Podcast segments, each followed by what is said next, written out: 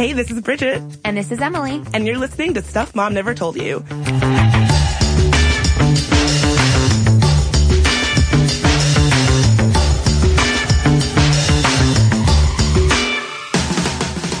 And today on the show, I am so thrilled to talk to a topic that really has played out in my life in various times, various ways, and that is journaling.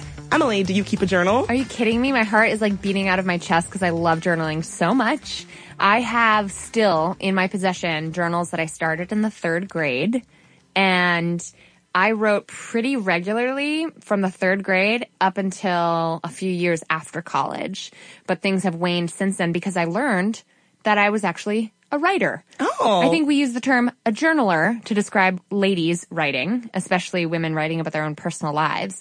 But really, what that makes you is a writer. And once I actually reconciled that in my brain, I started writing a lot more publicly and started processing some of those thoughts out loud. Would you say that journaling helps you discover yourself as a writer and take ownership over that label? Yeah. I think my therapist actually was the first person who said to me, Oh, you're a writer when I mentioned that I've always journaled as a way to process my thoughts. So what I can't take credit for it because I definitely didn't come to that realization on my own, but it helped me become a better writer for sure. I love that. I love that. I think that you're spot on. You talk about the way that women's writing in journals and diaries is often sort of looked at historically as less important than, you know, men's writing in newspapers or books or blah, blah, blah. It's sometimes sort of talked about like it's not as important. But what's actually really interesting about women in journaling is that a lot of literary scholars are actually going back and looking at the journals and diaries of really well-known famous women writers and making arguments about who they were and sort of putting their journals in conversation with some of their more popular writing. I love it. It makes them historically salient from a personal perspective, not just based on their professional success, which we've always done that with men's journals. If you think about the founding fathers, their letters to the loved ones become anthologies. Their personal writings and musings were seen as salient um, based on their historical preeminence and power. But now I love seeing that that's being done with some of the most famous and influential and incredible female writers from literary history. Totally. Shout out to Mary Helen Washington, um, who I actually TA'd for when I was working on my PhD at University of Maryland. Um, I was trying to get my PhD in African American women's literature. Never actually ended up happening. Sorry, mom and dad. But I did meet Dr. Helen Washington there, and she was great. Um, she's actually doing a lot of literary scholarship, looking at the diaries and journals of famous Black women writers. She has this great biography of Ida B. Wells, who's one of my um, literary heroes, really, who is sort of known for her writing and cataloging and really early data journalism around lynchings and racism in the South. But what's very interesting is that even though Ida B. Wells is known publicly for her writing around topics like race, her diaries really illustrate a very different side to her. Her diaries are full of writing about romantic struggles, um, conflict she has with family, money trouble. Which we were just talking about what our diaries contents say about us off air. And what did, what did we summarize your journaling to oh, be about? Uh, if, if, my, if my, if, if, the writings of Bridget Todd was ever published, it'd probably be called Boy Trouble and Overdraft Fees, the Bridget Todd story. Right. It's like bank account fees and boys. I just think that's so perfect. Basically, basically it. Um, but yeah, what I love about this is that it really shows that a lot of women writers it's in their journals and in their diaries where they really feel free to be this this different version of themselves and sometimes that version of themselves does not necessarily align with the writings they're known for publicly. Right, exactly. Which makes me feel the sense of freedom around being multifaceted women with lots of different kinds of interests. Like, for instance, Alice Dunbar, a poet, an activist, and a DC native, in her personal diary, she wrote about her lesbian extramarital affairs, which for some reason didn't quite make it to her public writings in quite as obvious a way. So it's, it feels like your personal diary can be this escape where you are free to be fully yourself. It's just for you. And now historians, God, I hope historians never look at my diaries. Let me just make that completely clear on the record. But historians are going back and better understanding these talented women and understanding you know, even if revealing too much of their intimate lives could have cost them their lives at one point in history or reflected poorly especially for black women like Alice Dunbar, not only on behalf of all women, but on behalf of the black community. Now at this time, we're able to understand her with a more progressive and compassionate and well-rounded perspective. Totally. Another famous female writers whose diaries I was super, super interested in is Virginia Woolf's. Her diary was the last of her writings to be published, and what I found so fascinating about some of the excerpts of her diary that I read while researching this podcast are the ways that the political climate of the day that she was living in, you know, World War II, Hitler, all of that really kind of took over her life in a kind of way. And so her diaries show someone who is struggling to be creative, having these creative ups and downs, but so much of her diaries is about what's happening with Hitler, what's happening with World War II, to the point where it's clear that she is not able to really function regularly and creatively the way that she wants to because she is so consumed with this. Are you relating to this? Oh, I'm, I was relating to it hardcore. hardcore. So this is in 1936. She's revising her novel, The Years, which went on to be tremendously successful. And all of this is happening with World War II and the rise of Hitler in the background. And so her diary excerpt here, I thought was really troubling is one way to say it, but you, you are reading the words of a woman on the verge of nervous collapse. Definitely. And I mean, again, I don't want to draw too many parallels, but she has so many lines that I feel like I relate to so much. Just this one quote from her entry. She's looking at, you know, all of this stuff happening in politics. She writes, this idea struck me. The army is the body. I am the brain. Thinking is my fighting. Mm. And that just, it gives me chills because I think if we didn't have her diaries, we would never know that Virginia Woolf was someone who, for whom thinking and writing and being a creative person, that was her way of resisting and fighting back and you know, standing up against what she was really watching unfold with these wide eyes, kind of terrified. So we've already been talking about the ways that these famous female writers journaling have showed up in their lives and told us more about their inner lives and really helped us understand their writing. But what about the rest of us? What about us not famous writers or, you know, normies. Normies. what if I'm not Virginia Woolf? Right. That's kind of the high bar. It's a high bar. Not all of us are Virginia Woolf. But, you know, what are the ways that journaling can, can really benefit us? So we're going to dive into some of that research right after this quick break.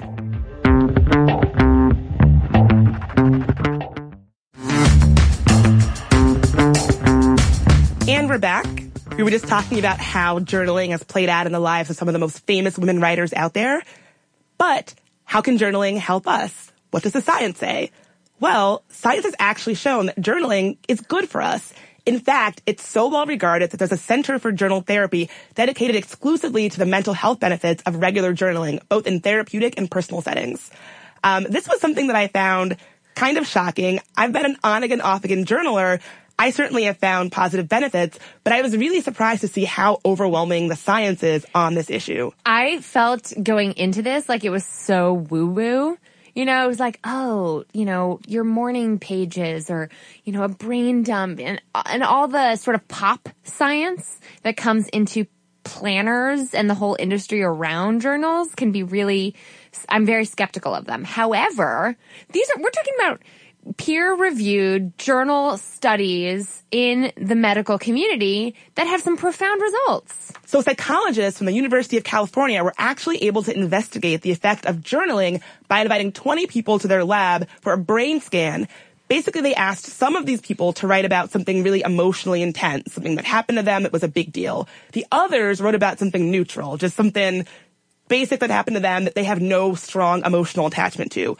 And what they found is that those who chose to write about the emotional experience showed more activity in the part of the brain called the right ventrolateral prefrontal cortex. Basically, this is a part of the brain that controls emotion and mood. The study then showed that the folks who wrote about these emotional experiences reported being more relaxed and having a better mood. Huh. So if you're writing about something that actually has a big emotional significance to you versus writing about something that is just neutral or is just blasé or is just casual, it actually can have a positive impact on your mood. Right. And another researcher in the field wasn't so convinced about this, right? They said, listen, the mere act of writing isn't necessarily beneficial, especially if you're writing about something like trauma, which can trigger distress and physical and emotional arousal in the brain that's not so pleasant. Not all people will work through that distress therapeutically, and basically it could leave you feeling really emotionally raw. It's not just the act of writing, says psychologist Helen Marlowe. She says, quote, I get concerned that if people just write about traumatic events, they get raw and opened up and aren't able to work through it on their own. But that said, her study doesn't really provide any evidence that writing poses a risk or any long-term harm, even if it does leave you feeling emotionally raw. I can definitely identify with that skepticism around journaling, but here's why I think she might be wrong. Basically, according to this research, it really comes down to the kind of journaling that people are doing. Um, there's evidence that the nature of a person's writing is really key to tapping into those health benefits. Researcher Susan Lutgendorf, PhD of the University of Iowa, did an intensive journaling study where she found that really it's about how you're writing about these issues. If you're writing about them and deriving some sort of meaning from what you're writing about, meaning that you're you know, being self-critical or self-reflective. You're using words that show that you're processing these emotionally heavy things that you're writing about. You actually can tap into these benefits. Right. If you're just writing about your emotions and you're just logging them and not actually doing any of the work to process them via writing, you actually end up faring worse than the folks in the study who wrote about neutral things. And it's kind of similar, if you think about it, to parallels that have been drawn in the uh, cognitive behavioral therapy world, that same researcher, Pennebaker, behind the UC studies, said that people who talk about things over and over in the same way aren't getting any better. There has to be growth or change in the way they view their experiences. So really, it's not the act of writing. It's the quality of the journaling that you're doing. Are you analyzing your emotions? Are you exploring your perspectives? And are you uh, finding or drawing new conclusions. That to me is the beauty of journaling is that it's writing for the explicit intent of exploration. If you're just writing to chronicle or log or rant and rave, you might not end up experiencing those positive benefits. The other thing that I found most compelling, quite frankly, is that we're not just talking about feeling better. The research shows in a really compelling way that there are much more tangible, measurable health benefits associated with journaling. Okay, when I first read this, I thought it was BS, but I dug deep. I looked at this study, I read it, and it sounds legit. According to a 1999 study by Joshua M. Smyth, PhD, Arthur A. Stone, PhD, and Adam Hurewitz, MD, journaling actually can improve your immune system and can help you improve with symptoms of things like asthma and rheumatoid arthritis. That sounds what? wild, right? It sounds really, really wild, but here's what they did. So over the course of four months, patients in the study were assigned to write either about the most stressful event of their lives, and this is a sample size of 71 was in that selection group, or about emotionally neutral topics. So again, the control group here is writing. It's not that they're not writing, it's that the quality of their writing is different. The first group, the experimental group, was asked to really write about an emotionally salient experience in their lives. And the outcome over the course of four months of journal treatment was that asthma patients in the experimental group showed improved lung function, whereas the control group patients showed no change. Rheumatoid arthritis patients had a similar uh, demonstration of improvements in overall disease activity.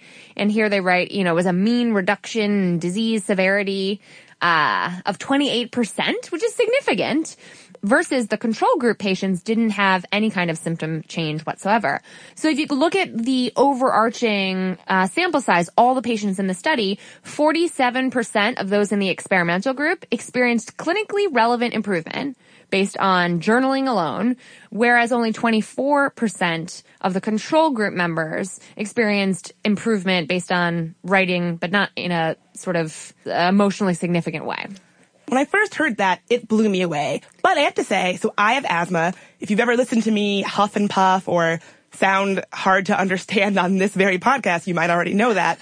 Um, and I, and I know from having asthma, when I'm stressed out, my symptoms are much, much worse. I have a much, much harder time when, when I'm stressed. And so if we, uh, if we buy that journaling helps lower stress levels, it doesn't actually sound that wild to me when I think about it in that, in that way that journaling vis-a-vis would then help improve lung function.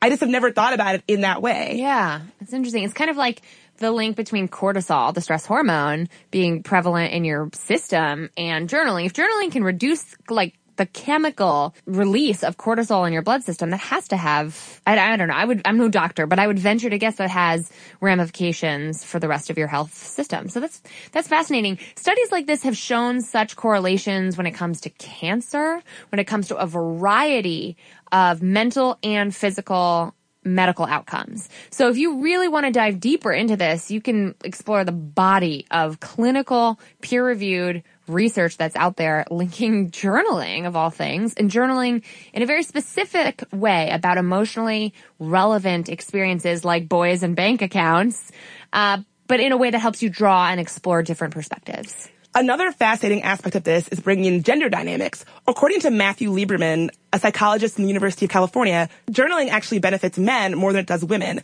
He writes, men tend to show greater benefits, and that is a bit counterintuitive. But the reason might be that women more freely put their feelings into words so that this is a less novel experience for them. For men, it's more of a novelty. It's almost like journaling can give men a safe space to be vulnerable, to be emotional without judgment from our society, which still unfairly judges men and holds them up to this sort of toxic masculinity um, socialization that that can probably leave a lot of men feeling bottled up and and not able to explore their emotions as easily. That just seems to be like another side of the coin that we opened the show talking about, where these black women and women like Virginia Woolf perhaps did not feel comfortable being their full selves in their published work because of society. If you're a black woman, you have to be this kind of woman. If you're a successful creative writing woman, you have to be this kind of woman. And their diaries really serve as this free place for them to actually be their authentic full selves. And I wonder if that's what's actually going on with these men as well. That makes me feel a lot better about the kind of banal things that I've written about in my diaries over the years. So it kind of makes me feel better because it's not a space for any, it's not a reflection of your professional ambition or your, you know, serious work at hand. It's really for you. It's your identity in construction. That's how I feel about it. And I'm so thrilled that we actually have someone who is an expert on the way that writing and journaling can tap into that authentic self and who we are and can really sort of be a gift that we give to ourselves in terms of how we process how we show up in the world. And that is Rachel Wilkerson Miller, the senior lifestyle editor of BuzzFeed.com. Rachel, thank you so much for joining us today. Thank you so much for having me. I'm so honored. So Rachel, you basically have written the book on dot journaling. That's not just mm-hmm. an expression. You actually have a book called Dot Journaling, A Practical Guide, which was released this July. And it's actually a number one Amazon bestseller in the scrapbooking category. So congratulations. Thank you so much. So it seems like journaling, particularly dot journaling, is really having a moment right now. Why do you think mm-hmm. that is? Um, I think there are a couple things happening right now. First, um, I think in the past year or so, we've seen sort of a trend toward mindfulness from pe- for, toward people thinking I need to not spend as much time on my phone or watching Netflix. So I think the adult coloring book trend was sort of the beginning of this, and dot journaling is a very natural progression, but it's a little more permanent. It's a little more self-guided. It's a little more thought involved, um, which I think people are looking for a creative outlet and you know putting pen to paper is sort of a time tested thing that feels really good. Um, but I also think that specifically right now, you know, the political climate, no matter what your views are, is really tough. People are very stressed out. We one of the interesting things is no matter where you fall in the political spectrum, you're probably convinced that the world is about to end. And I think that like there's a drive there to record history as it happens, or to record your own personal history, or just to kind of um, you know make your mark on the world and also kind of practice self care at the same time. So I think that probably the the general anxiety and stress right now is definitely leading people to kind of want to reflect and, and that sort of thing. I think that is spot on, and. I'm intrigued as a longtime journaler myself. I have always been writing in my sort of various journals over the years, but I'm curious about what makes dot journaling specifically effective or helpful for folks. Can you just explain the basics of what dot journaling is all about? Yes, totally. And, and one thing I will say to preface this is that it's a really simple concept that is remarkably difficult to explain. Um, so to listeners, kind of keep that in mind. Um, it's it's hard to explain because it's kind of like you can do whatever you want and there are no rules, but so then how do you explain it to people? Um, but the basic idea is that you're using kind of this structure or framework to guide your journal. And it's very much you, you create it as you go, like you would most journals, um, or a, even a planner or something to that effect. So there's no like, you don't sit down and build out all of these cool layouts well in advance. It's very much one page at a time. But you're using like sort of basic things like symbols, page numbers, and index to make it really easy to organize everything into one notebook. So previously, like I had my to-do list that I kept in one notebook, and then I had like a diary type of journal where I wrote other things. This kind of gives you a framework for putting both things together, um, just by using different symbols to like mark things down really quickly, kind of categorize them at a glance. So if it has a dot next to it, that means it's a to-do. If it has a dash next to it, that means it's a thought. So like huh. you look at a page from like today for me, I just have like all of my to-dos at the top. Later, I'll put in like my diary entries using the dash and like that signals like these are two different things, but they all kind of taken together make up this dot journal. Um, also, people are doing the, the dot grid style of notebook has really caught on in the past couple of years, um, and it makes it really easy to create all of these different, like very artistic spreads and layouts and calendars within a notebook that you probably couldn't do in a, as easily in a lined journal or a blank journal. Um, so yeah, that's kind of the basics. I don't know if that makes sense. yeah, that makes so much sense. So you've mentioned a couple of the reasons why someone might choose dot journaling over regular journaling. Is, is there mm-hmm. is, are there more specific things why dot journaling might be um, more effective or a different kind of experience than just writing in a lined notebook? Yeah, I think so. And, and I too have been like a lifelong journaler. And then I kind of fell out of the habit when I got into my 20s and was, uh, you know, with the advent of blogs and the internet and and texting my friends all day, I kind of like ran out of steam to write in a diary. Um, but this has really helped me do it. And I think there are a couple of reasons it's really caught on and it makes it more helpful. Um, first, the like using the dash to take to jot down diary entries is remarkably liberating. Like I think there's something about approaching a blank page where you're like, I have to write a diary entry that feels very like serious and sort of official in a way that like just writing quick notes is yeah. really easy and there's like less pressure. So I found that really helpful. Um, and then by adding page numbers to everything and then like putting this index to the beginning or the end, where essentially you can kind of write the page numbers of all of the important things. So like September habits, I can tell you what page that's on. Tell you what page like my reading list for 2017 is on. It makes the diary or the journal essentially searchable. So it, it's more functional than a regular diary or to-do list because it's like organized in this way that makes it really easy to find anything you care about. Uh, in fact, one of the most interesting things I found when I was researching my book is that a lot of diaries throughout history look remarkably like dot journals, which I just made me really happy. Um, so it, I was looking at a journal, uh, Mary Holyoke's diary from the 17th century, and she uses a dash before like all of her entries, and they're really short and to the point, and she tracks really sort of dramatic life events this way. She lost several children in childbirth or they died as infants and like that it's really terrible. And she just logs it the same way that she logs a visit from a friend. Um, which is sort of shocking, I think, now that we think of journals as this place for like intense self-reflection, which is something that happened in the 20th century. Um, but we're kind of going back to basics here, where just logging these things, kind of quick, all events are given equal weight if you want them to be given equal weight. I had this idea in my head that like a diary is this very serious place where I write like very serious thoughts, and I felt a little weird like logging major life events the same way that I would log like need to get milk or like went to the store today. And then I realized like no, all of those things like make up who I am in the year 2016 or 2017. Like that gives us the complete picture of who we are. And as a matter of fact, like this is actually how people have been using their diaries for centuries. So it's very much a return to form in a lot of ways. I find what is so fascinating about the rise of journaling recently is that it really does feel like a response to our hyper digital age. This is one of the most analog solutions to our overwhelm that comes with the digital age. Do you mm-hmm. feel liberated by having a sort of more analog component to your life or do you i'm curious like do you use google calendar? You know what i mean? Because i have gone right. all in on the digital mm-hmm. front and i've really left my journaling uh, behind. And i yeah, wonder so if it's a and I, or. um, yeah so i still use google calendar because i need it for work. And so that just makes perfect sense to me that like i'm going to continue to use that. My meetings change so much i don't want to write them down in pen whatever. um, but I've never found a to-do list app that like does everything that I want it to do and doesn't get essentially like discontinued after two years.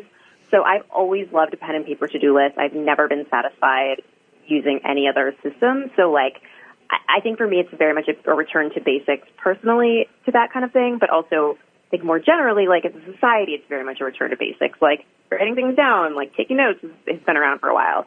Um, so yeah, I think that like you can combine the two. I really like having the pen and paper option, especially I think at the beginning of the day and the end of the day. Like this is how I start my day and end my day with pen and paper, not with my phone. And I think that's really valuable. And I think a lot of people are kind of feeling that, that they want, even if it's like 15 or 20 minutes, just some time that they're not looking at a screen. We'll be right back with more from Rachel after this quick break.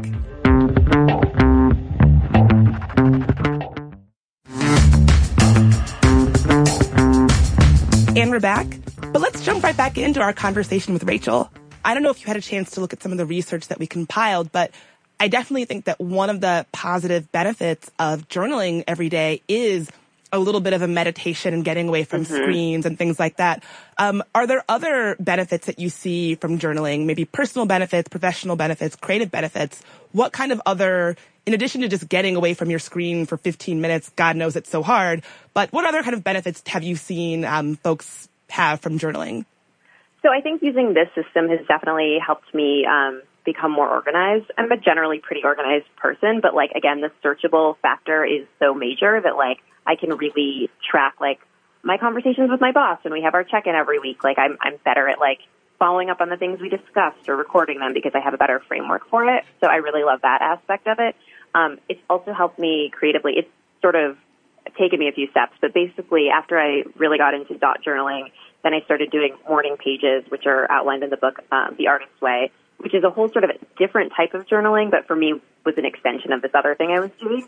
And that has been like a really incredible creative shift for me. And now, um, in an effort to be on my phone less, I'm journaling like multiple times throughout the day. So my new thing lately has been doing uh, journaling pages at the end of the day. So I was in a really bad habit where I would get home from work, start looking through Twitter, catching up on blogs, go to Reddit, and like an hour and a half would go by and I hadn't moved from the couch. Uh, so my new thing is when I get home, immediately I sit down and just stream of consciousness journal for like 20 or 30 minutes, and it has been a complete game changer. Um, part of it is because when I'm walking home, I usually get a ton of creative ideas, and I'm like really stimulated when I get home. But it's also helped me sort of retrain my brain and and break that habit of like getting home and just scrolling through my phone for hours. Um, so it's actually I've been able to like write a ton that way to capture the things that I was reading on my way home or the podcast I listened to on my walk home. It's just been like such a wonderful ritual to build into my everyday routine. So I feel like that's another really great way to use a journal. You are giving me all of the goals around creative work because obviously Bridget and I it's our job to come up with topics for a podcast. And I do a boatload of writing, which I know you do as well, Bridget, outside of producing two podcasts a week. Honestly, finding a way to optimize your creative energy, not only to write the things you want to write about, but also to come up with and be inspired when it comes to what you want to explore next. It, it's a challenge. Um, Completely. Kind of, especially to harness your own creative energy and figure out what works for you like I was saying, we've gone totally digital. And now I'm wondering, should we incorporate more pen to paper into our workflow? Do you feel like as a creative writer and maybe for other creative entrepreneurs listening that mixing up your pen to paper sort of more analog methodologies with the digital ways that many of us work now is important? Yeah, I mean, I found it to be so helpful. So basically when I started like trying to journal more, I was running out of ideas and that was what led me to start writing out essentially notes for future essays in a journal. And there's something for me, like I know that there's sort of the mythology around like a blank page being really stressful, but I find a blank journal page far less stressful than a blank Google Doc. Like Same. for some reason, I have this sense of like, this is just for me. I don't need to show it to anyone else. Like I can write whatever I want here, and it feels like so much less pressure. Uh, so I uh, I've been doing that occasionally, and then like when I go back, I'm like, okay, I'm going to write the essay now. I'm going to type it into a Google Doc. I'll go back, and it's like, oh my gosh, I wrote three pages. Oh my goodness. The, the, the bulk of it is done, and I didn't even sort of realize that I didn't even feel it. So I want to do like, that. We need some so more helpful. of that in our lives right now. It's, I really recommend it. I can't help but lift up a, a lot of the things that you're saying for me. Um, as a you know a, a, creative professional, like all of us are in this conversation, um, I am someone who is. Me. I know that. Well, I'll just put it this way: Rachel, from being in your home, I know you're a very organized person. Emily is also very organized. There there are also those of us who are creative professionals who are not type A, perhaps for type B, type C, type D, sort of fly by the seat of our pants, creative types. Totally. and I think listening to what you're saying that the one of the benefits of jur- creative journaling is that it helps you follow up on those bursts of creative energy, right? Like I am someone who I just get an idea and I'm like, "Oh, this is my idea." And then if I don't write it down, it's gone in my head and it's just, you know, right. it's it's just gone. Um, so yeah. I love this idea of jur- journaling as an intentional way of focusing that sort of manic creative energy so that you can actually capitalize on it and do something with it other than just forget about it in the shower the next day. Um, exactly. Yeah. So I guess my question is, for those of us who are not super organized, like myself, um, what are the suggestions that you have for really making this habit work for us? So I think the best advice I can give you is start small, don't go overboard. I think it can be really tempting when you're looking at like all of these cool things that you can do to want to do all of them at once, which is fun for like a week and then you like, you know, something changes in your routine and you're thrown off and you just give up entirely or you get really overwhelmed because you can't keep up with it. Um, so I really recommend like first, I think when you approach any new habit, especially this one, I think like really think about what you want to get out of it and what your purpose is. So you have like the things to keep you motivated to stick with it. Um, and then like set your goal around what your life actually is, not the person you want to be. Like if you're, if you know you're not going to write for an hour every day, like don't make that the goal. Make your goal writing for 15 minutes every day. I think that's a, a, a good place to start. Um, and then, you know, everything you do, everything you add, whether it's beautiful highlighters and markers or washi tape or like cool spreads should be to serve the journal and to serve you and like you shouldn't feel like you are beholden to it. Um, so for me, it meant you, I gave myself a rule that you can only start with like one pen, no fancy spreads. You have to do this for a month first to see if you actually like it, to kind of commit to it. Once it's actually a habit and you've built it into your day, then you can go crazy. So that really helped me, um, and I definitely recommend it to people who tend to get like get super excited about stuff and then like kind of lose steam. Um, so if, if, that feels like you, I, I think that would be a good recommendation. That does feel like me, Rachel. I also just love what you have to say, Rachel, in your recent post for BuzzFeed titled Being Organized is a Gift I Give Myself and Other People that really busts apart this mythology of someone is born organized and type A or not. Can you tell me more about right. about what your philosophy is on that front? Yeah, I realize you know, people like I a lot of people think I'm very organized and and I think there's this idea especially with women on the internet that like, oh, she's so effortlessly organized, like good for her, I could never do that. And I'm like, I'm actually not effortlessly organized. Like this is work. Like I it's a choice that I make and it's gotten easier now that I've been doing it for longer. But like I had to shift my mindset and not expect that it should come easily, but to kind of see know that there's real like labor here. There's emotional labor. There's there's time involved and a, a mental shift that I had to make to decide I want to be an organized person because it makes me feel better. It makes the people who depend on me feel better. Like that's not effortless, and that's what is so great about it. Like right. I'm making a choice to do this thing and for I'm myself. Sure, Rachel, that that choice comes with boundaries you've set so that you yes. can protect your own time and give yourself mm-hmm. the time and care that it takes to be taking care of yourself in that way. Cause that's, exactly. Like, that's exactly completely. how I feel about it. It's like, it definitely takes work to be organized, and sometimes it means saying no to other people yep. to protect your ability to be organized. What's yeah, funny, I think saying no is a huge part of it. What's funny, Rachel, is I saw you post that article on BuzzFeed, and I came very close to tagging Emily, my like number one organized friend, in the post. No, I mean my whole. I hear so much of myself in what you're saying.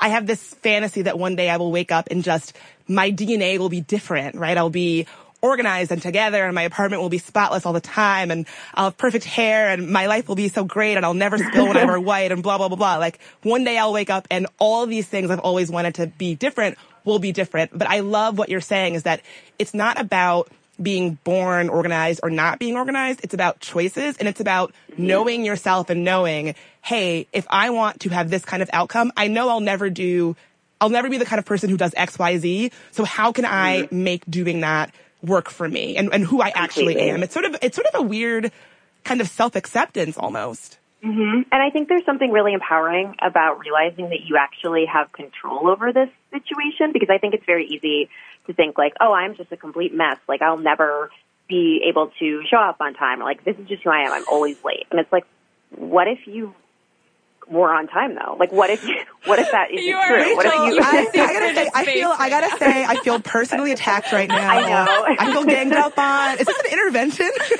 we all care about you, Bridget. We just want you to be on time.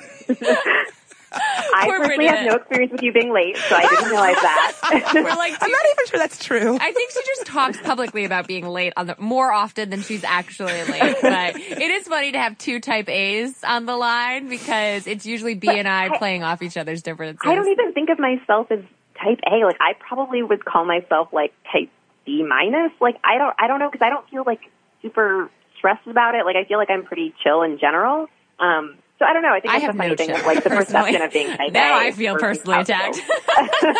no, just kidding. No, I think you're totally spot on that it's not that simple, right? It's about effort. Right. It definitely takes effort, but the beauty is a little bit of effort can make the rest of your life feel effortless. it really like it will come back to you tenfold. I think that is one of the most like important things to think about. That like making these smaller decisions, it's a little bit of an investment up front, whether that's of time, whether that's of mental energy. I talked about this in the essay, but like I don't want to spend you know 45 minutes trying to like find my prescription for my glasses and then like calling my like finding the time to call my eye doctor and then like going to my eye doctor and picking up the prescription it's like when I have the time so that I can finally order new glasses like that's so much work. That's such a waste of time. Like if I just know where my glasses prescription is, I don't have to do that. So like if I take the 20 minutes up front to decide where I'm going to put my glasses prescription and I put it there, I save so much time in the long run and so much like stress and embarrassment and anxiety in the long run. So it's very much just a like shift of like, okay, you, you know, it's a, it's a delayed gratification thing, I think. Um, but once you do it a few times, it's like, okay, hey, wait, this actually feels really nice. And it's like very much motivation to keep doing it. Rachel, you really hit it on the head, I think. This idea that journaling, being organized, figuring out ways of documenting how we're showing up, who we are, um, all of these can be sort of gifts that we give ourselves in a form of self-care. Um, Thank you so much. I, I'm I'm so thrilled and in awe of hearing you say this. And my journey uh, of being an organized together person is going to start tomorrow. Yay! I hope it starts with. I, I, tr- I truly feel like having a to-do list really makes everything feel under control. So start there. Like start with a list. It really helps. I love it. Uh, Rachel, where can folks find out more about your book and your writing and all the cool things you're up to these days? Uh, the best place to find me is my blog. It's t h e r e w m dot com. The room, r e w m though, um, and then that has links to everything else. Um, but if you're on Twitter, you can find me at the underscore room, and that is also the same on Instagram. So those are the best places to start. There are links to my book there, and kind of go from there. I love it. Rachel, thank you so much for being with us today. We learned so much about the way that journaling can really help us live our lives and maybe make us more aspirational versions of ourselves. If you're me, maybe. Or make us more creative versions of ourselves. That's it. I am a journal geek myself, so I want to hear from you, Sminty listeners. How has journaling played a role in your life? Is this something that you've had as a practice for a long time? Is it something you wish you could do more of, but it's never been a habit that's really stuck? What do you get out of journaling if you are a journaler? And do you think of yourself as a writer? Because it took me 25 years to see myself not only as a journaler, but as a writer who has something to say too. Or are you like me who has been sort of a scattered creative type who's kind of dipped in and out of the journaling vibe a little bit and likes to think of yourself as a journaler but can't quite get there on a regular basis? How are you holding up? I want to see like what a journal of yours looks like. Oh, it's it's it's chaos. It's it's chaos. I just think it's interesting that you say creative type there too. Yeah, I mean, I think I I think I think of myself as someone who is just a, a thinker and a, and, a, and a creator, and I'm most happy when I'm creating things in sort of a chaotic, scattered way. And so, even though I know that you are also a creative type, you're Right. very organized about it. And so, for me, creativity looks like scattered, looks like papers on the Yeah. floor, but I know what they all mean. It looks like post-its that if anyone else saw, they would say. Are you okay? But I get what they're saying. Well, I think there's a, another episode to explore there at some point in the near future. I like it. Awesome. Well, thank you so much for listening. As always, we want to continue this conversation with you. Hit us up on Twitter at Mom Stuff Podcast. Find us on Instagram at Stuff Mom Never Told You. And we love getting your emails. So send them our way at momstuff at howstuffworks.com.